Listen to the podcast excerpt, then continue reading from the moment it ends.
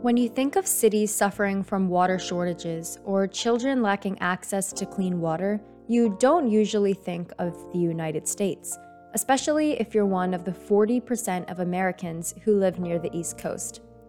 However, Americans living in Nevada, California, Arizona, and other surrounding areas cannot say the same, as their water reservoirs are the lowest they've ever been. That's right. Americans are losing water faster than ever before. This is Green Me. Lake Mead in Nevada has lost 25 trillion liters of water, enough to supply 50 million US households for a whole year. Lake Mead gets its water from snowmelt in the Rocky Mountains, with global warming melting more than 25% of the snowpack on the Rockies. There's a shockingly large decrease in the water levels of Lake Mead. Arizona will suffer an 18% reduction in its water supply, and Nevada will lose 7%. Climate change ought to make this drought even more frequent and severe. While the Rocky Mountains supplies almost all of Western America, there is one other ice cap that makes these mountains seem minuscule. I'm not talking about the glaciers in Greenland. There are other glaciers much closer to where millions or billions of people live and depend on ice caps. The Himalayas, spanning from Afghanistan to Bangladesh and crossing through China, Nepal, Pakistan, and India, provide for 1.9 billion people, 240 million of which depend on these glaciers directly for drinking water. But what happens when these glaciers begin to melt? Let's zoom in on the bustling city of Karachi, the most populated in Pakistan. Their water system comes from the Indus River, stretching 2,000 miles from the mountains of Nepal all the way to Karachi on the coastlines of the Arabian Sea. Coupled with extreme temperatures and a lack of water, hundreds have perished due to dehydration or simply from the heat. That's right, with temperatures reaching 45 degrees Celsius or 113 degrees Fahrenheit, heat stroke has devastated the urban hospitals of Karachi. And with extreme heat comes an increase in water demand and water consumption. Over 1 billion gallons of water are needed each day to supply citizens, but the city is only able to provide about half of this necessary amount. The water lines of Karachi are so damaged due to evaporation and leaks that civilians have to step up themselves to provide households with water.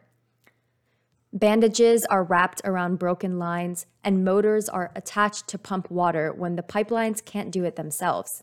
It can take 6 to 8 hours to fill one household, leaving civilians to step out of their own homes as late as 2 in the morning, so their days aren't disturbed with this time-consuming task of getting water. In fact, water has gotten so scarce that a black market has erupted, an advanced network of people working with local government officials to steal water supplies from neighborhoods and sell it to those who can pay high prices, aka industries.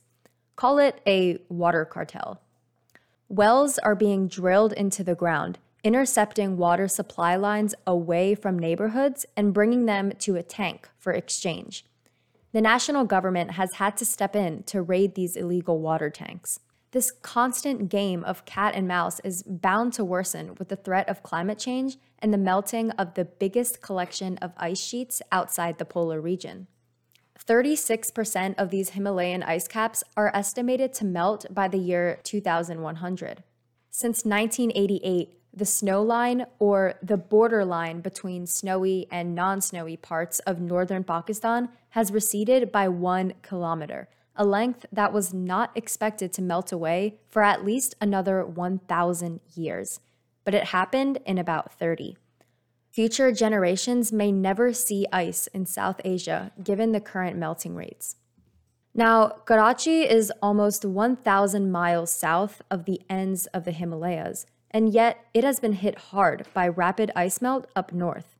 But how are cities in the mountains themselves handling this issue? The millions of people living in northern Pakistan reside just beneath the ice caps that are rapidly melting as we speak. As this ice melts, water dumps into nearby rivers and pushes these waterways into overdrive, or should I say overflow. The villages and towns here are under the constant threat of disastrous floods as water is constantly rushing down these mountains, wiping out residential, agricultural, and industrial lands. This nation is clearly one of the most vulnerable to the effects of climate change. Pakistan only contributes to less than 1% of global greenhouse gas emissions, and yet it is left carrying an almost unmanageable burden of handling pollution, drought, heat waves, and now a water crisis. The government has taken some steps to tackle climate change, such as with the popular 10 billion tree tsunami, a project started in 2014 in which the government planned to plant 1 billion trees, a goal that was reached earlier this year. The project has now expanded to include a new goal of 10 billion trees by 2023, with hopes to increase forest cover, rainfall, and prevent flooding. It's really a shame that a developing country dealing with so many consequences of climate change is also leading one of the world's biggest ecosystem restoration projects, but it's still a proud moment for Pakistanis across the globe. And yet, there is still so much work to be done. I hope you've learned something new. Thanks for listening in on this episode of Green Me.